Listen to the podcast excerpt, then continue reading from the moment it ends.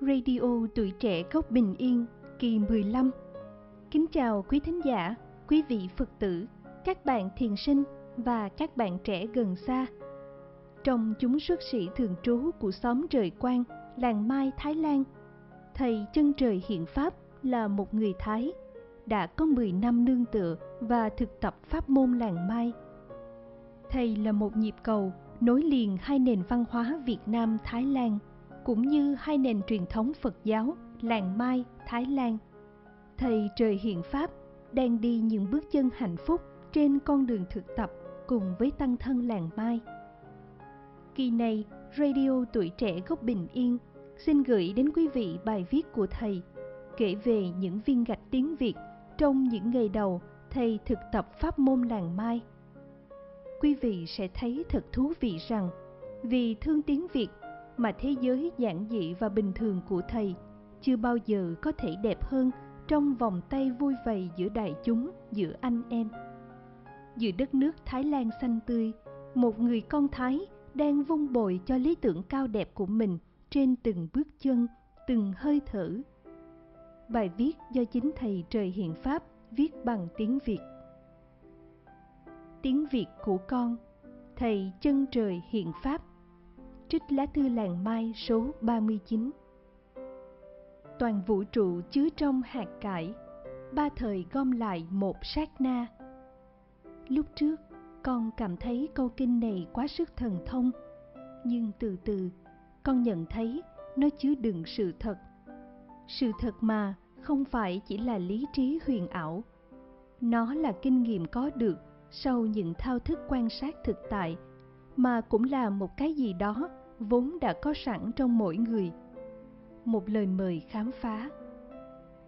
Tiếng Việt của con lúc 2 hay 3 tuổi thấy chiếc nón lá, nghe bài dân ca, hòa tiếng đàn trong vô tiếng truyền hình. Dù chẳng hiểu gì mà thấy hay hay, thích thích. Tiếng Việt của con là thứ sinh ngữ nước bạn hàng xóm, không gần, không xa. Học rồi thấy giống tiếng mẹ đẻ ta. Cần thế vài chữ thì cũng thành câu. Tổ tiên hẳn đã sống cùng nhau, giao lưu gắn kết trong dòng lịch sử suốt 2.000 năm. Tiếng Việt của con, vì đọc sách thầy, thấy nhiều đánh động sâu trong tâm hồn, muốn tìm hiểu là hoàn cảnh nào, là nhân duyên nào đã tạo nên thầy. Con cũng muốn biết huynh đệ đồng bào gắn bó cùng thầy. Vào năm 2010, anh em xuất sĩ dòng áo nâu đầy vui vẻ ấm cúng, pháp sống sum vầy, khiến con muốn học tiếng Việt từ đây. Tiếng Việt của con bắt đầu từ câu chào cô, chào chú, chào thầy, chào bác, cảm ơn, không biết, không hiểu tiếng Việt, tạm biệt, rồi thôi. Có ai ngạc nhiên nói thêm vài câu, con nghe, và cố nhiên con chỉ nói được là chừng đó thôi. Không qua ngôn ngữ, chỉ có cảm thông, tình thương mến, tâm truyền tâm. Tiếng Việt của con ở dưới mái tranh, dưới bầu trời xanh, các anh các em sống nghèo mà vui.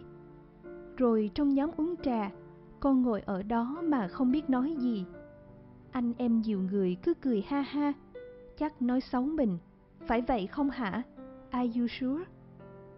Bắt đầu rồi đó, giờ phải tìm ra. Con học tiếng Việt, trong máu huyết đã có nó rồi, học thêm chắc là không khó. Kinh nghiệm học của con là không có cách học nào đưa tới cái hiểu tiếng Việt. Cái hiểu là con đường. Tiếng Việt của con không có lớp học đàng hoàng, không có giáo viên, nhưng ai cũng là thầy, dù ít hay nhiều họ đã dạy cho. Tiếng Việt của con ở ngoài vườn rau, ở mái nhà bếp, ở đất mami, đất bác Bun Lư. Gặp ai cứ hỏi, anh đang làm gì? Không phải hỏi thiền mà để học ngôn ngữ. Anh em từ bi chỉ bày hết lòng với tâm thao thức, vì cả hai bên đều muốn hiểu nhau. Tiếng Việt của con tập đọc ghép chữ trong buổi tụng kinh sáng diệu công phu, vừa tưới tẩm hạt giống tốt chỉ lối tu tập, vừa tăng thêm vốn ngôn ngữ. Tiếng Việt của con là lúc thầy nói pháp thoại video. Mọi người cũng tự mình muốn con lắng nghe sâu sắc mà cũng muốn con hiểu, nên đã nhờ người khác thông dịch. Nhường qua nhường lại, rốt cuộc không có ai dịch.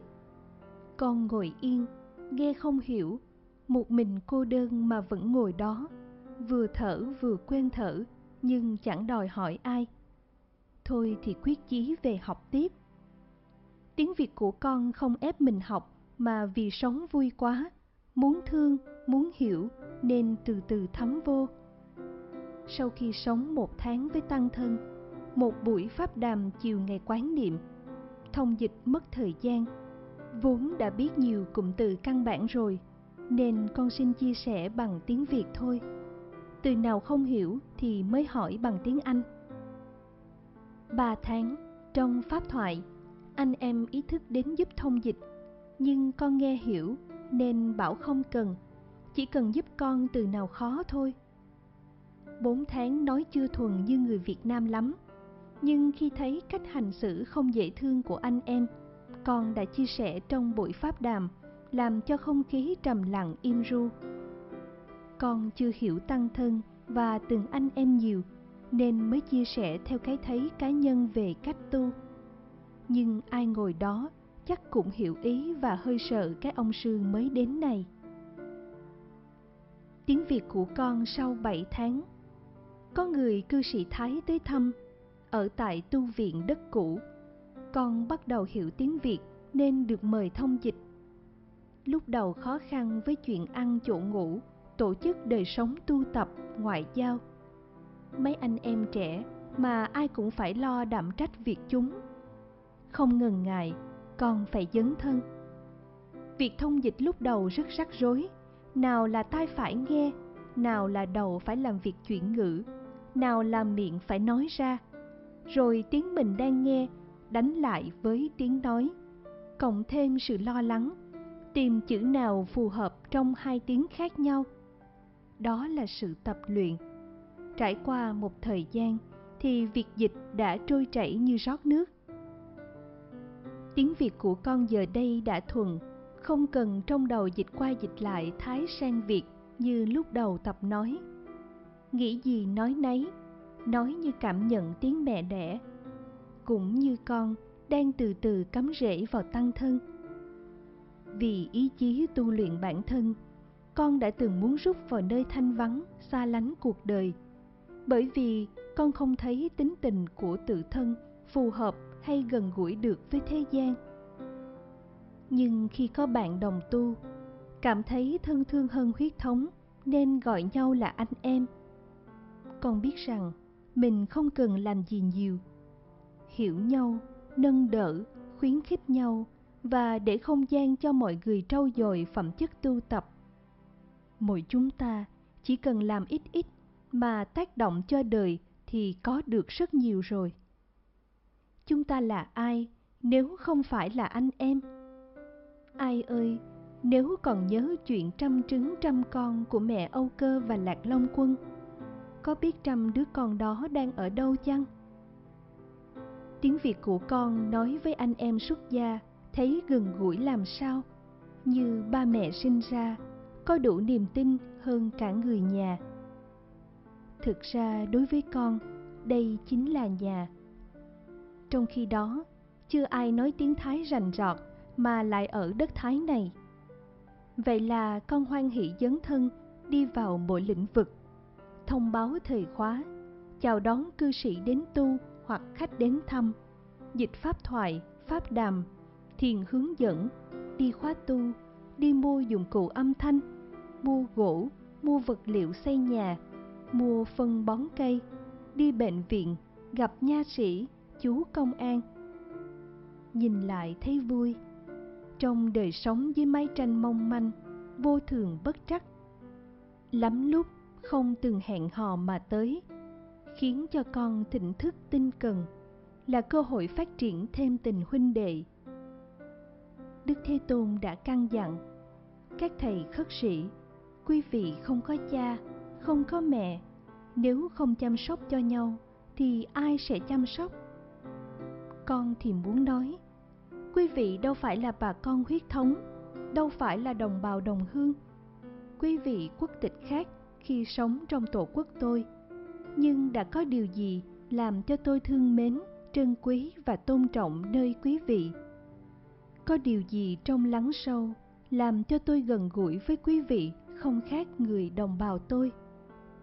Chính tôi đã chọn các anh em mà không phải các anh em chọn tôi. Tiếng Việt của con là những bài thiền ca đặc sản làng Mai rất thích thú. Những danh từ đơn giản mà ý nghĩa sâu sắc, làm rung động tâm hồn người hành giả. Với âm điệu thanh thoát nhẹ nhàng hoặc hùng vĩ, pha lẫn thanh điệu chân chất quê làng, như đưa con trở về cây cầu cây dừa chốn quê xưa. Về bản quê, con rất thích bản sắc quê hương. Dù quê Thái, quê Việt hay quê Tây, đều thích cả. Từ xưa con vốn không thấy thích thú bài hát ái tình chua cay. Khi biết tiếng Việt có nhiều bài hát rất phong phú về quê hương, tình người hay bài hát trẻ con đầy ý nghĩa thì con quý lắm. Nhất là thiền ca, rất thiền vị nên con cũng thấy rất thú vị. Nghe rồi, con còn sáng chế thêm mắm thêm muối nữa chứ. Tiếng Việt của con là câu ngâm thơ, ngâm kiều, nhạc lý, nhạc chèo, nhạc cải lương. Nghe thấy hay hay trong đáy sâu tâm thức.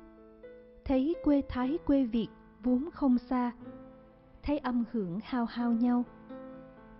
Tiếng Việt của con không phải giọng Bắc, không Trung, không Nam. Vậy mà nghe người Nam dạy giọng Bắc không chuẩn chỗ nào là con nhận ra đó nha. Một lần trong khóa thua người Việt tại Thái Lan, con thấy một bác trai hơi buồn buồn nên đến hỏi thăm. Thấy con mặc y phục lạ lạ mà nói tiếng Việt, bác giật mình hỏi: "Thầy quê ở đâu?" Con đáp: "Ở Thái Nguyên." Bác giật mình lần nữa: "Tôi cũng ở Thái Nguyên." Ý con là tôi, người Thái nguyên vẹn, chưa từng đi Việt Nam hay nước ngoài lần nào cả. Có lẽ bác vui mừng được gặp đồng hương. Một lúc sau lại hỏi: "Thế thầy ở Thái Nguyên mà là người Kinh hay người dân tộc?" "Tôi không phải người Kinh, người dân tộc." Con trả lời thật thà. "Dân tộc nào? Tây, Nùng, Mường, Thái?" "Dạ, dân tộc Thái." "Đúng thế." Bác gật đầu nói tiếp: "Ừ, tôi nghe giọng thầy nói, tôi cũng đoán được thầy là người dân tộc. May mà bác không hỏi Thái Nguyên mà ở huyện nào, xã nào. Biết cái cầu đó, đường kia không?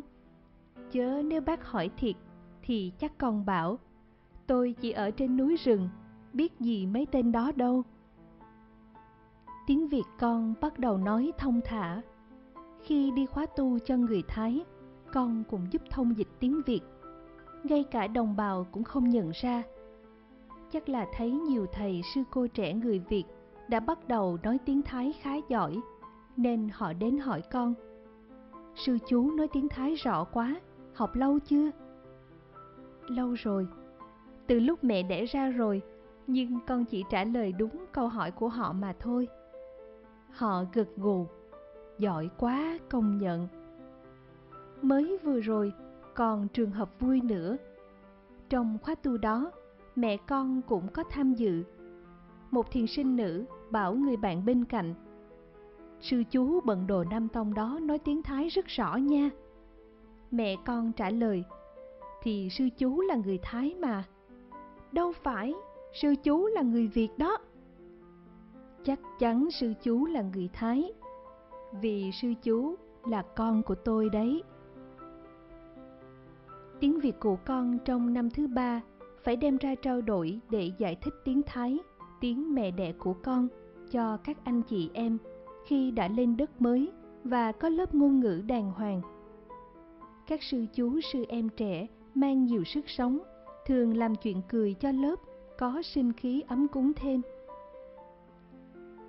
Tiếng Việt của con, một số từ có gốc chữ Hán, gồm có các danh từ Phật học phiên âm từ tiếng Phạn. Tiếng Thái cũng có nhiều từ lấy ra từ Pali và Sanskrit. Có khi thấy đồng âm ngữ giữa ngôn ngữ Thái Việt. Con cũng trích dẫn ra nguồn gốc nhiều thứ ngôn ngữ như thế. Có một lần, một sư em làm mặt giận với con. Biết nhiều ngôn ngữ không đưa tới giác ngộ. Rồi sư em mỉm cười kết luận. Không biết ngôn ngữ, không biết đường về chùa. Hai anh em cười khì khì với nhau. Đúng là chúng ta cần tu thêm với nội dung này. Tiếng Việt của con là ngôn ngữ của tình anh em tha thiết và vô tư, đã khiến con, lúc đầu là một người khách xa lạ, trở thành gần gũi, thân thiện và hòa nhập vào mạch sống chung của tăng thân. Tiếng Việt của con đã mở cho con một thế giới để gặp lại huynh đệ rất mới của ngày xưa. Tiếng Việt đã là một yếu tố, không phải mục đích mà là con đường đưa chúng ta tới với nhau. Không phải vì tiếng Việt, mà vì trong tận sâu tâm thức ta đã có sẵn nó rồi. Nó là gì? Con không biết rõ, nhưng nó đã làm cho chúng ta trở thành người xuất gia từ thở thơ ấu với tâm hồn trong sáng, cởi mở mà vững mạnh quyết chí. Con không biết nó nằm ở đâu, và con không thể chỉ nó nơi một người nào khi con đang gọi bằng anh em.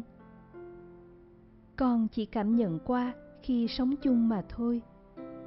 Anh em con là như thế, nên con cảm thấy gần gũi không kém người đồng bào nào. Con không phải là người Việt, nhưng ít nhiều, con cũng mang trong người dòng máu tổ tiên huyết thống và tâm linh Việt Nam. Con giống hay khác với người Việt Nam? Tiếng Việt của con chắc chắn là không giống với người Việt của nhiều người khác. Tiếng Việt của con, cũng như thế giới của con, chỉ có mái tranh, cây dừa, hồ nước, ngọn đồi, ly trà, sương mù và anh em ngồi quanh, thầm cười hay lặng yên bước đi. Thế giới của con chỉ là thế giới nho nhỏ của một đứa con không hay đi đây đi đó, kiếm xem cái gì ở ngoài kia. Một thế giới giản dị và bình thường, nhưng vì con thương, nên con vẫn vừa lòng với cái thế giới đó. Vì nó còn nhỏ nên nó sẽ còn rộng lớn lắm. Con đang kể về tiếng Việt của con, nhưng thật sự ai ai cũng biết rằng con không phải nói về tiếng Việt. Tiếng Việt của con không phải chỉ về ngôn ngữ, mà là ý nghĩa giữa những dòng chữ, là sức mạnh tuổi trẻ, là khát khao thâm sâu, là truyền thông của lòng người. Và những ai đang sống trong dòng chảy những gì mà con vừa kể thì chắc chắn là sẽ hiểu rõ nhất rằng con đang nói gì đây.